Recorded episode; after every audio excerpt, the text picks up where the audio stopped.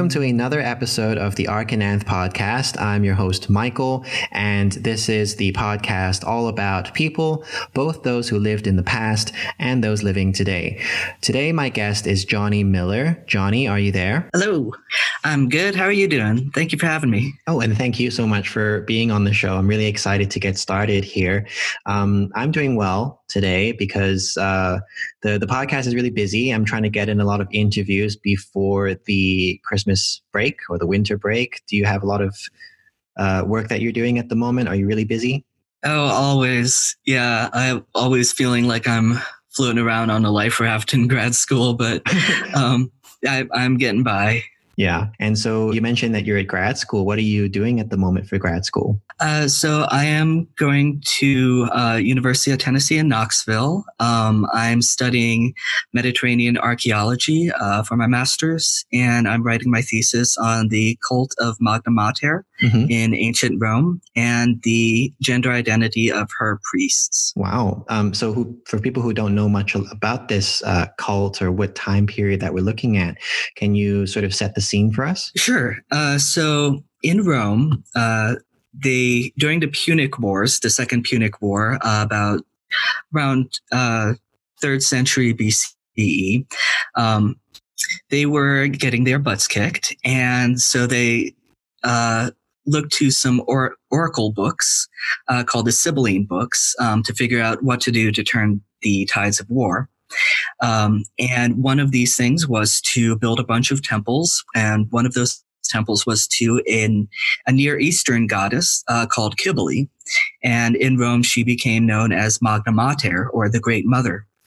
Uh, and after she came to Rome, um, her cult came with her, and her cult was very interesting uh, because they were priests who were eunuchs. And after um, going through a ritual of self castration, they would take on women's names mm-hmm. and they would live their lives as women, calling each other sisters, uh, dressing as women, and so on and so forth. Um, and they were a very uh, interesting group. Um, both in the Republic of Rome and in the Empire. Um, they were known to be very outlandish and were kind of ridiculed for um, their lifestyles and such. Um, mm-hmm. But I'm interested in digging a little deeper, uh, you know, past the sometimes very negative uh, literary accounts we have of them. And I want to see how they were identifying themselves, like not what their reputation was um, among like the conservative male writers at the time. Uh, mm-hmm. Uh, but how did they identify themselves? Were they only doing this within a ritual context, or was this some sort of early form of transgender identity? Um, mm-hmm. Because if I were a transgender woman living in Rome at that time, that would look like a pretty appealing uh, religion to me to be able to live my life authentically for who I am. Yeah. Um, so that's the that's the subject that I'm researching right now. Yeah, all, all of that is really fascinating, and I I really love um, you know learning about mythology and archaeology. Mm-hmm. I was wondering, like in the uh, pantheon, I guess, of the most famous gods, there's uh, Cybele or the Magna Mater. Is that how you pronounce it? Magna Mater. Yeah. Magna Mater. Okay, so. Uh, is there any relation between this goddess and the the other gods and goddesses that we might know of already? Uh, yes. So she is primarily known as a, a foreign goddess or a Phrygian goddess. Um, she she is important for that reason because uh, she's associated with Troy, and the Romans trace their lineage back to Troy, um, and so she's considered um, a part of their ancestry.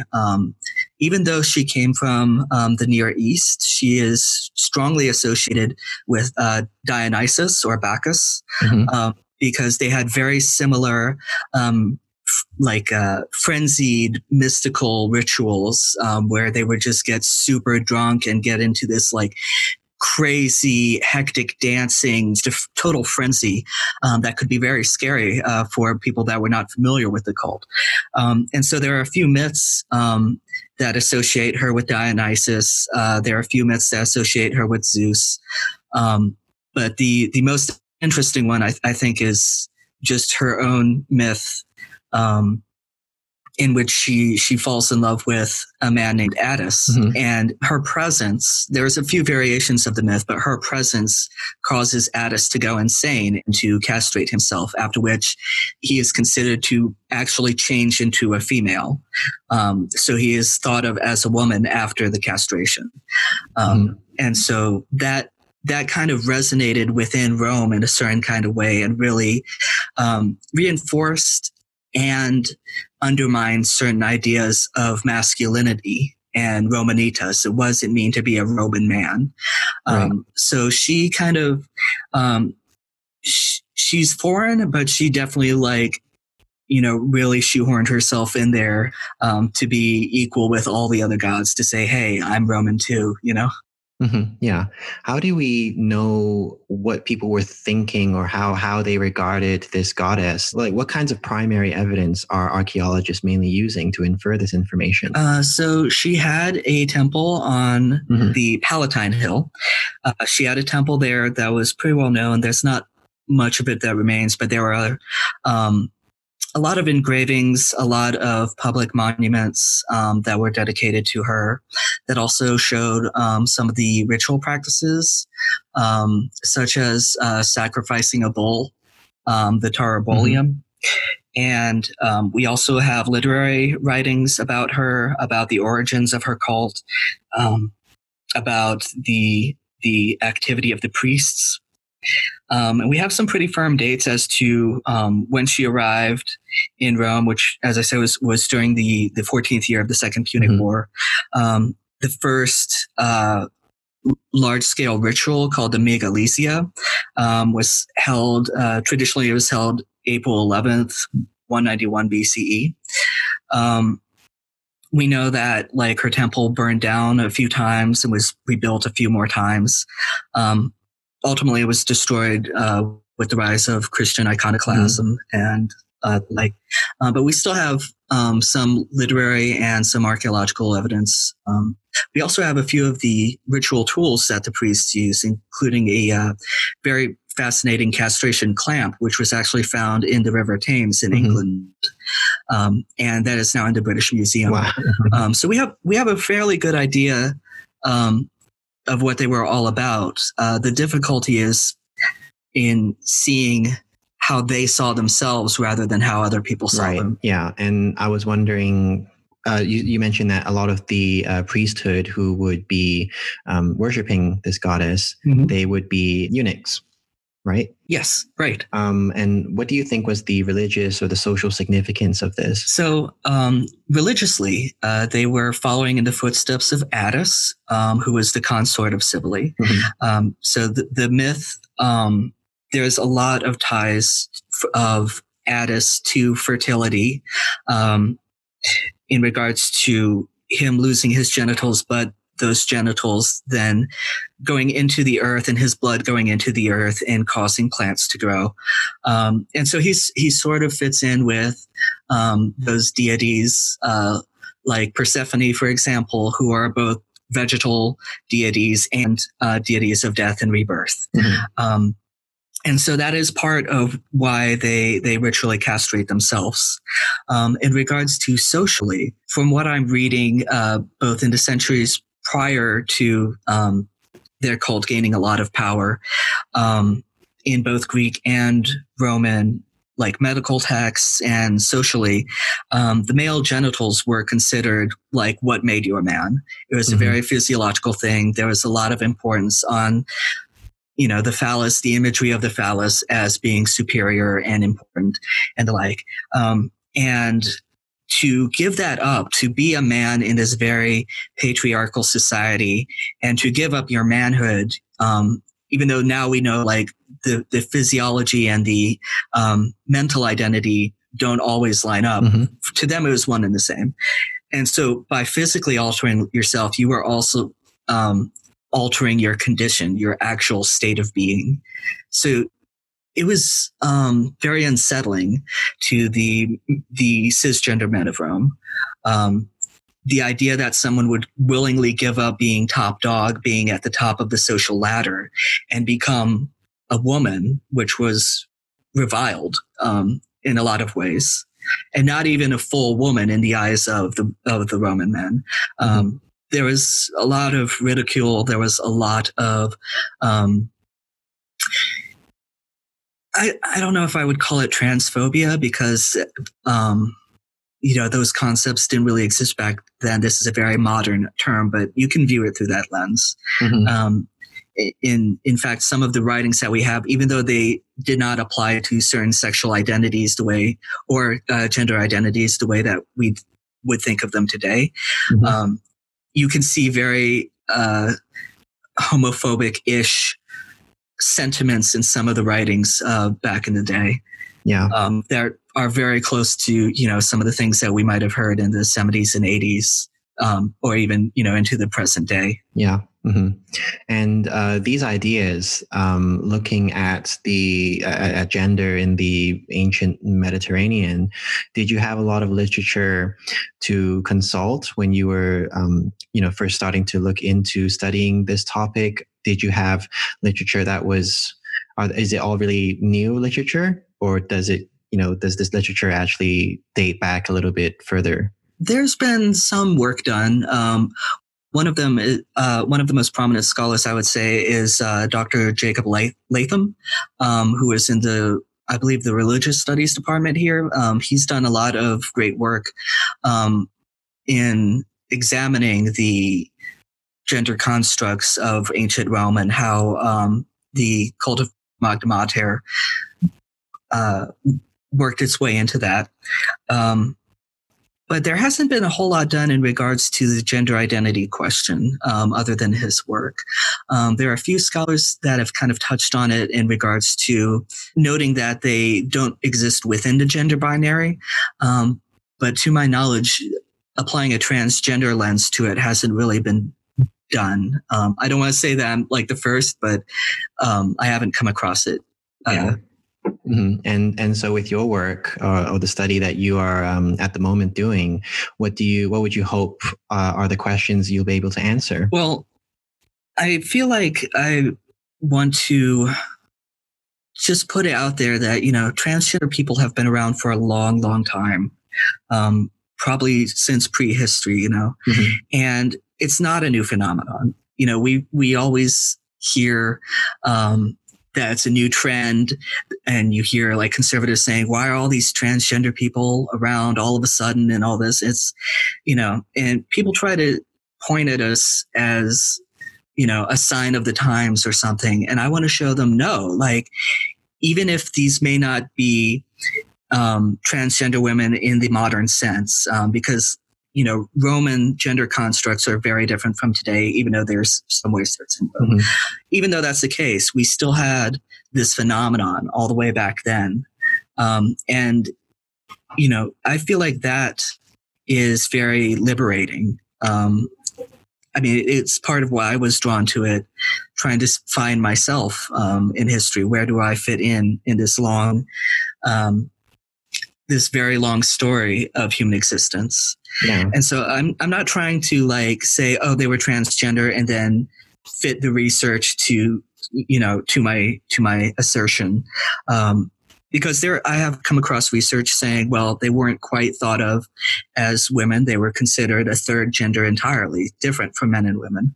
Um, but you know, that's important to discuss also, um, just to break down the gender binary um, and you know show that it's it's a very recent thing, the gender binary. You know. Um, and there are people that have always existed Mhm. outside of it. I, I really liked a couple months ago where there was like a big story about this uh, pair of skeletons. Mhm. Um, and they were called the lovers of Modena. And um, Yes. they were dated to like the fifth or the fourth or fourth to fifth century, something like that. Yes, yeah, they they were called the lovers up until it was found out they were both men, Right. um, and now suddenly that's not possible. They have to be brothers or si- or cousins or fr- just friends, you know. um, but and I did bring that up actually when the story broke. Um, I sent in a couple of words of protest to a few of, of the uh, news websites that broke it. Mhm. Um, but that that is something that needs to be addressed in, in modern archaeology um, is this sort of intentional or unintentional erasure of LGBT identity mm-hmm. throughout history.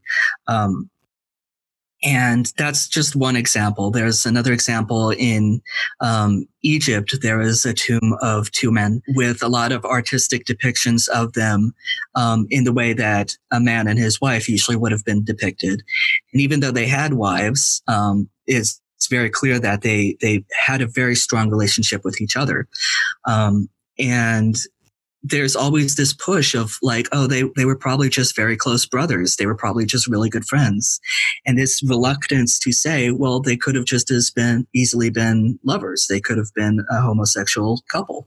Mm-hmm. Um, and that, that's kind of the thing in a lot of ancient cultures, at least in the Mediterranean and in Egypt. Um, like they there there was no such thing as homosexuality in the sense that we think of it today.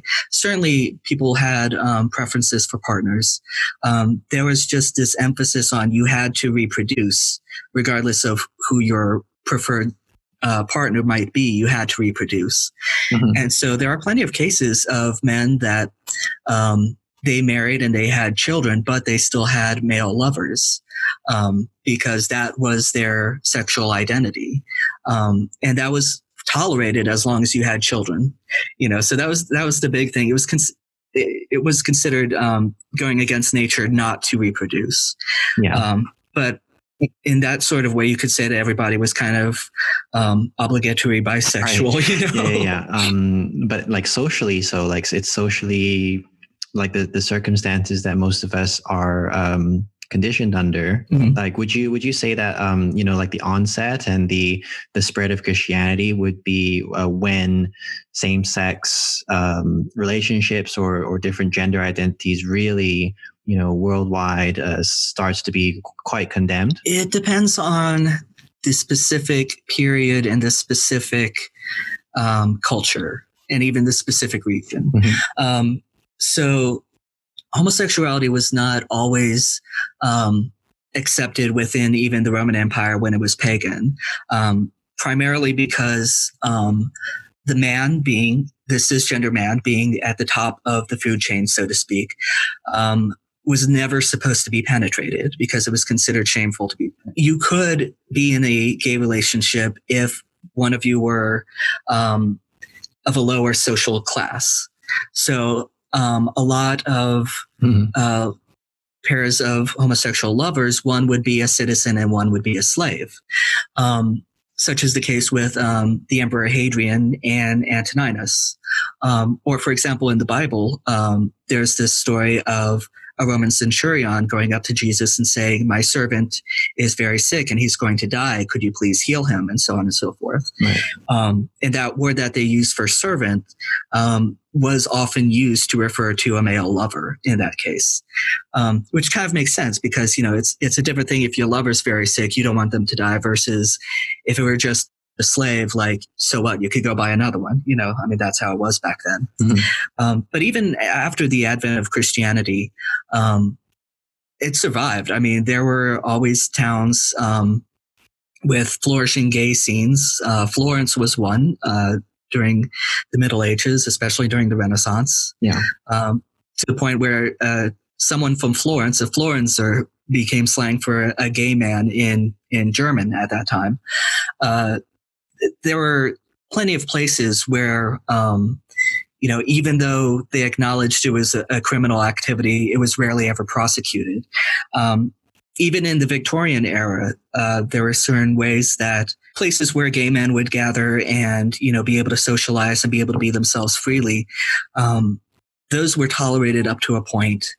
Um, really, I would say the the biggest turn in modern history was the trial of Oscar Wilde, um, mm-hmm. And after that, there was this very striking decline um, and and this uprising in persecution uh, of homosexuality. But prior to that, it, it really comes in waves. Um, you may have very liberal periods um, where homosexuality was tolerated, and you may have, um, for example, um, same-sex couples declaring celibacy and choosing to live together, and things like that. Um, mm-hmm. But it's it's it's. I would not blame it solely on Christianity. Um, I, I think it just depends on the the time and who's in power. Right. I mean, uh, King James, for example, was known for being very flamboyant and having male lovers. Um, and here we have the King, the King James mm-hmm. Bible. Yeah. You know. Mm-hmm. Um, around the world today, uh, how how would you describe how um, conceptions of, of sexuality and gender have have changed since the Roman period? I think that um, within the Western world, at least, they certainly have become more rigid. Um, I think that is one thing that uh, Christianity and uh, colonialism, especially, has contributed to um, is the idea that everything is in a binary and nothing exists outside of that, mm-hmm. which is um, scientifically false. I mean, um, there are just as many intersex people as there are redheads, for example. Um, there have always been people that are somewhere in between, mm-hmm. either physically or mentally. Um, and even in the animal kingdom, um, this is the case. And, you know, farmers have always known about uh, Freemartins, for example, which are um, female cows that act as bulls and, you know, are um, physiologically in, in terms of um, hormones and such, have the hormones of a bull and so forth. Um, and especially outside of cultures um, that were colonized by the West, um, there are plenty of genders. Um, some cultures have dozens of them.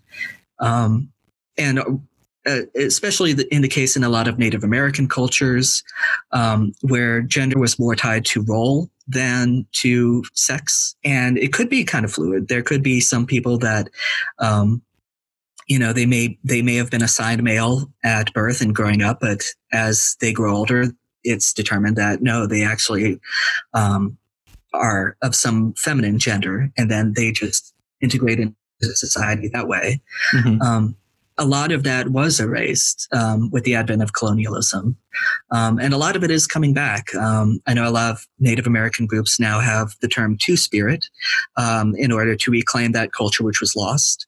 Um, yeah. Outside of the West, um, you have the Hijra of India, you have the Muxe people of Mexico, and plenty of others. I'm not as familiar with cultures outside of the Mediterranean, but I think that we're starting to break away now from that rigid binary and um, realizing how diverse gender identity and physical um, anatomy can be. Mm-hmm. Yeah, um, and I, I like I'm from Hong Kong originally, and uh, I'm uh, Filipino Chinese, okay. and uh, I I definitely know like in Southeast Asia, around Thailand and uh, Indonesia and Philippines, there are definitely also a lot of um, you know uh, three genders or, or mm-hmm. multiple genders or um, genders that don't exist on any kind of binary or category system like that. It's a lot more fluid. Sure, sure. That exists uh, exists there as well. Um, I'm I'm curious. Like, is your area of uh, research into this in Mediterranean archaeology a large field? Are you um, also learning from from other scholars who are working at the moment? Um, somewhat. Um, it is a very very new field in in terms of trying to apply a transgender um, perspective. Um, I would say transgender archaeology really has only come about maybe in the last 20 years or so. Mm-hmm. Um, the farthest uh, transgender material um, in regards to ancient history that I could find dated back to um, the 1990s. Um, the problem with it is a lot of the people who are writing um, from a an LGBT perspective, um, they generally are not trained as anthropologists or archaeologists, which by no means invalidates them um, or their writings, but they are uh, coming at it from a a layman's lens, I would say, mm-hmm. either because they they did not have access to higher education and you know academics and stuff like that, um, or that's just not where their life has taken them. Either way, like their experiences and their interpretations are certainly valid and have certainly informed my work.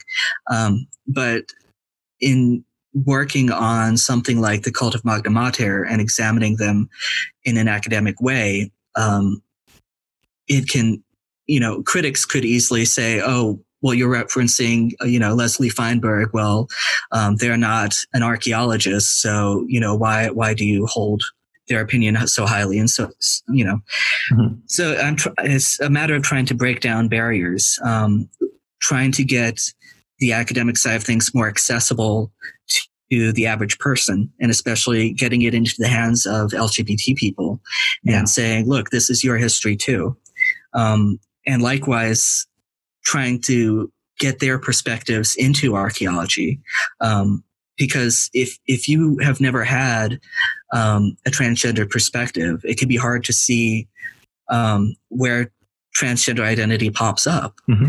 you know yeah it's just not something you think about mm-hmm. Um, so i'm trying to cross those barriers and just you know try and show people like hey we've always been around so we're not going anywhere either.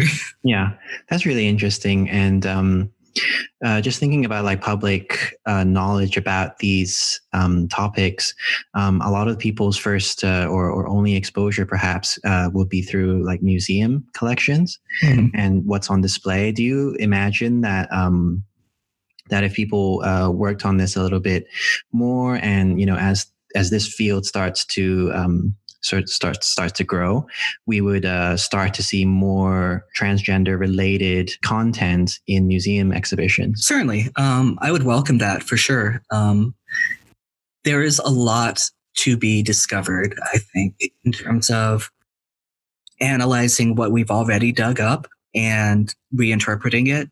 And that's not to say, you know, twisting it out of its context or anything like that. But as I say, if, if you're not transgender, you're not going to see things as a transgender person would, and you might not pick up on those signals. Just for example, um, there is a story by Lucian, um, who was a, a poet, a writer um, in the uh, third century AD in the Roman Empire. Mm-hmm. Um, he wrote a story which is commonly called um, the uh, the dialogue of the lesbians. He wrote a, a whole series called the Dialogue of the Courtesans, um, which have to do with uh, sex workers um, and their stories, and they're just little vignettes of of sex workers' lives. Mm-hmm. And this one, uh, the Dialogue of the Lesbians, um, it is a, a sex worker uh, describing an experience she had um, to her friend, um, in which she was approached by two women, or what she thought were two women, um, for her services. And one of them, uh, named Megilla, takes off her wig and says, I'm not actually Megilla. My name is Megillus. I am a man. And she, the, the sex worker starts asking all these questions. Well, were you born intersex, or as, as they would have said back then, a, a hermaphrodite after Hermaphroditus, who was an, an actual intersex god. Um, were you magically hmm. transformed into a man? Were you this? Were you that? And Megillus says, no, I was born a woman, but in mind and in soul and everything else, I am a man. Um, and that's something that, you know, it's translated as the lesbians because up until recently, it's been seen as, oh, it's a woman pretending to be a man. And more recently, you can, you know, look at it through a transgender lens and say, wait a minute, that really sounds like a transgender man, you know? So it's, yeah. it's just mm-hmm. re-examining, going back and doing our homework all over again. Um, and if that can be put into the public eye more, I'm sure there'll, there'll be some criticism and saying, oh, you're twisting history and all this, but mm-hmm. um, it's really just undoing the erasure that has suppressed us for so long, you know? Yeah, and there are probably like some, um, there were there were probably a lot of uh, assumptions made at different points when finding stuff and reporting on stuff and choosing what to display. Sure, sure. So actually having having an exhibit um, dedicated to that, I think, would be marvelous. Mm-hmm. Um, likewise, just trying to condense condense a lot of this academic language and a lot of this, you know, highfalutin literature that usually doesn't get into the hands of people. Mm-hmm. I mean, people people generally don't read like the Iliad and the Odyssey for fun, you know, if it's not part of a school assignment or something. I did. So you did good. Um, but that's in, you know, just getting it into the public's hands in in some way or another, whether it's through museum exhibits or um, you know reinterpretations of literature you know maybe changing the language to fit into modern english more or something like that. Mm-hmm. um, yeah. anything of that nature as i just want the knowledge to be widespread. Mm-hmm. um, do you find it uh, easy or, or difficult to um, find people who are uh, interested or supportive of your research? Generally uh, the faculty here has been extremely supportive. Um, my current advisor uh, straight up told me that if I did not finish this thesis, he would hunt me down. Uh, so even the ones that are not that familiar with um, with transgender uh, identity, transgender politics, uh, what have you, um, they are very supportive and said this is a, a new light uh, to be shed on this, and um, it could open up whole new areas of research. Where I might have difficulties um, is where people just do not understand transgender identity and they usually have some kind of negative view of it from the get-go.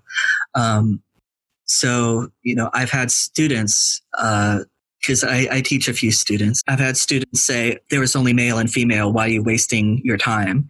You know and, and just dismissing all of my research as pure fiction. Mm-hmm. um, whereas you know they they they try to say, oh, it's just you know SJWs, it's just special snowflakes, blah blah blah, and it's like no, this is like a legitimate thing, um, and just it, it can be difficult to um, try and spread the knowledge of it when there's people that just want to outright dismiss it before you even get started you know? Yeah.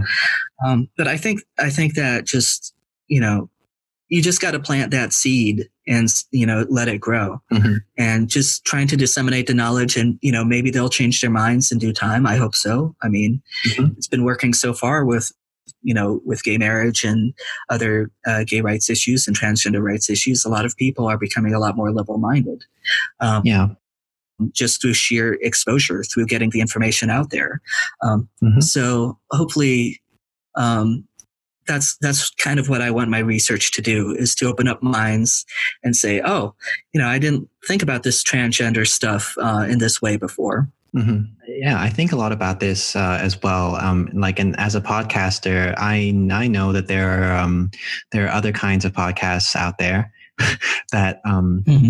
that uh, look at these issues from a different standpoint we can say that. Uh, but you know, I think about it a lot, and I also think that when it comes to to topics such as uh, human behavior or human sexuality or human identity, um, it's almost like people don't want to. Uh, sometimes, sometimes there's like an inherent fear mm-hmm. of complicating what they understand already in their worldview, and they don't want to have that challenged by anthropologists or scientists or archaeologists. They don't want uh, you know something so personal and something so fundamental to how they understand the universe around them to be you know difficult for them. Right. Yeah that's exactly right. Um, and i can speak through personal experience that it is very very life changing um, i actually grew up in a very evangelical very conservative um, home.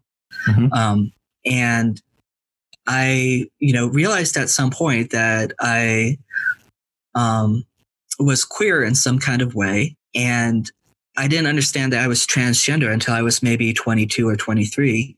Um, but just fig- figuring out that I was some kind of LGBT person uh, when I was a teenager, that really butted up with what I understood about the world, with what I understood the Bible to say about homosexuality and so on. Mm-hmm. But that's actually what got me into archaeology in general. Is I started looking at the Bible and saying, well, what does it actually say about this? Like in in translation, you can say just about anything you want, right? There's a million different ways to translate um, such a a um, an ancient text. And so digging into it and putting it in with it, putting it in its historical and its cultural context. You know, the Bible was written um, way back in the day. You know, it wasn't when 200 years ago. It was when um, 2000 years ago and even longer for the Old Testament. And it was written primarily for Jews um, who were living either in um, yep. in Judea or under the Roman Empire. Um, and that was a very different world than now. And so trying to understand that world and understand where they were coming from when they were writing um, this book, um, that really opened up my world a whole lot more. And it changed the way I think about things. And it, I mean, it did end up changing my religion. Um, and it, it just, but it was so liberating at the same time. You know, I, I felt like, mm-hmm. you know, there wasn't anything wrong with me because this has been around for so long. Um, and I, you know, it, it, it, did give me an identity crisis for quite some time um, as I was trying to work through things. But right. all that is very scary. I mean, change is scary. And finding out that things are more complex than you originally thought is scary. Um, and so there is a lot of like psychology involved with that. Yeah. Um, and some people may never come around. They may just hold fast to their beliefs. But on the other hand, if I can reach even just one person and have them say what I said and look back and say, oh, you know, 2000 years ago, there was someone just like me. I do have a place in history.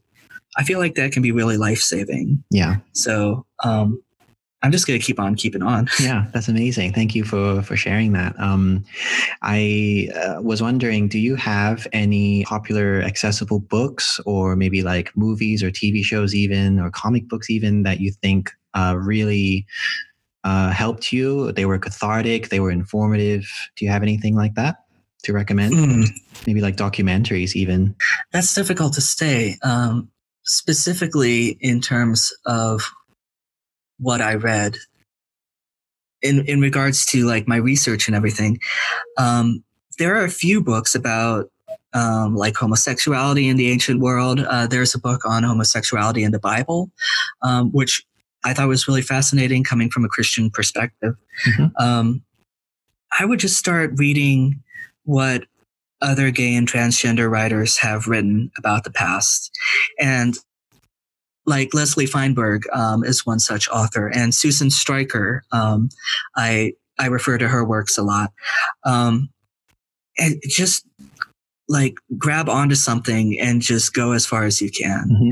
even if it's just like in the 1800s we had um, we had Oscar Wilde, we had The Well of Loneliness, um, we had history there, and we had people trying to erase us, but we still survived.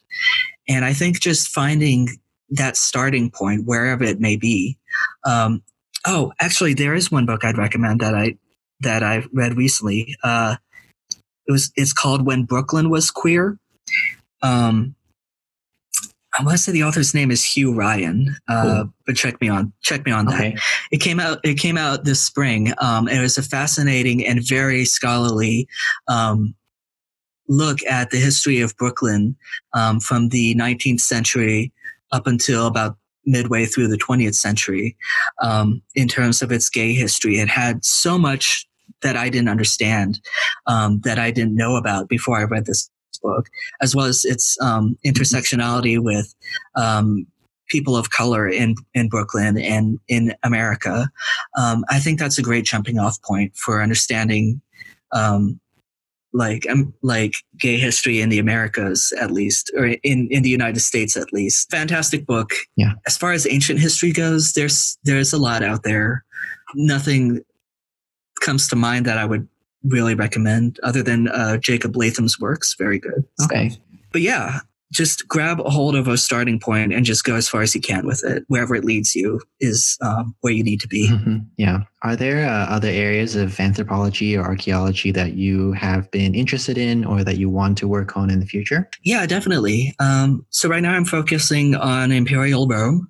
Um, but I am also interested in the Bronze Age after having taken a few classes here um, about the Bronze Age in Greece and um, also Egypt, um, and studying their cultures and their art and trying to unravel some of the mysteries around them because uh, we don't have a lot of writing from, um, for example, the Minoans uh, who ruled the Bronze Age of the Aegean. Mm-hmm. Also, the the Etruscans, who were a people in Italy, um, who were conquered by the Romans, um, who are very fascinating. And in their culture, all of their deities, and they they had the Greek pantheon as well, um, although they knew them by different names. All of them were both male and female, um, for example, you had a form of Aphrodite um, named Turan, who could appear with both male and female characteristics and both male and female genitals. Um, there is an Aphroditus, which was worshipped on Cyprus, who is a male version of Aphrodite. Um, and there are just all these like dual gender or third gender deities and mythological figures that are seen in um, in Etruscan culture, in Egyptian culture, um, and I suspect in in Minoan culture as well. Although that's very speculative.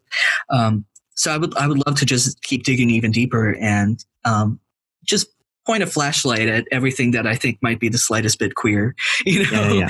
and just say, hey, look, you know, even if even if I'm even if I'm off the off the mark a little bit, I just want to open up that conversation. Mm-hmm.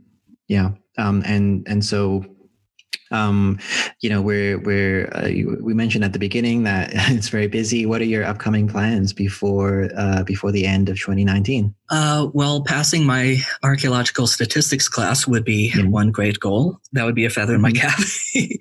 um, aside from that, um, I just need to really dedicate myself to my studies and hoping to get a working draft of my thesis done um, to to finish up in the spring semester.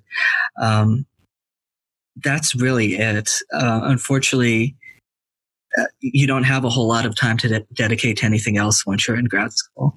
Yeah. Um, but yeah, just putting my nose on the grindstone. Cool. Okay. Well, um, if people want to ask you any questions or they want to sort of follow your work going into the future, can they find you somewhere online? Um, at the moment, I don't have any kind of website or anything like that, uh, but I do welcome questions or comments or complaints or you know what have you i, I welcome any kind of feedback um, yeah i think that what they can do is they can email archandanthpodcast at gmail.com sure and then i will forward them to you that would be awesome yeah um, cool. Well, before we end, I also love to ask the guests if they can come up with a hashtag. Usually it's about something that we've talked about or something uh, funny or you're passionate about. And it's for the audience to use on social media to indicate that they've listened to the whole interview. So can you think of a fun hashtag?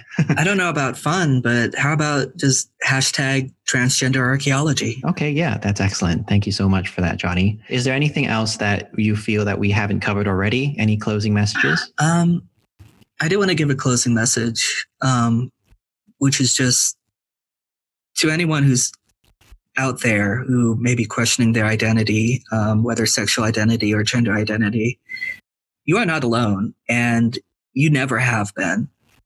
You have so many ancestors who have lived what you've lived and who experienced what you experienced.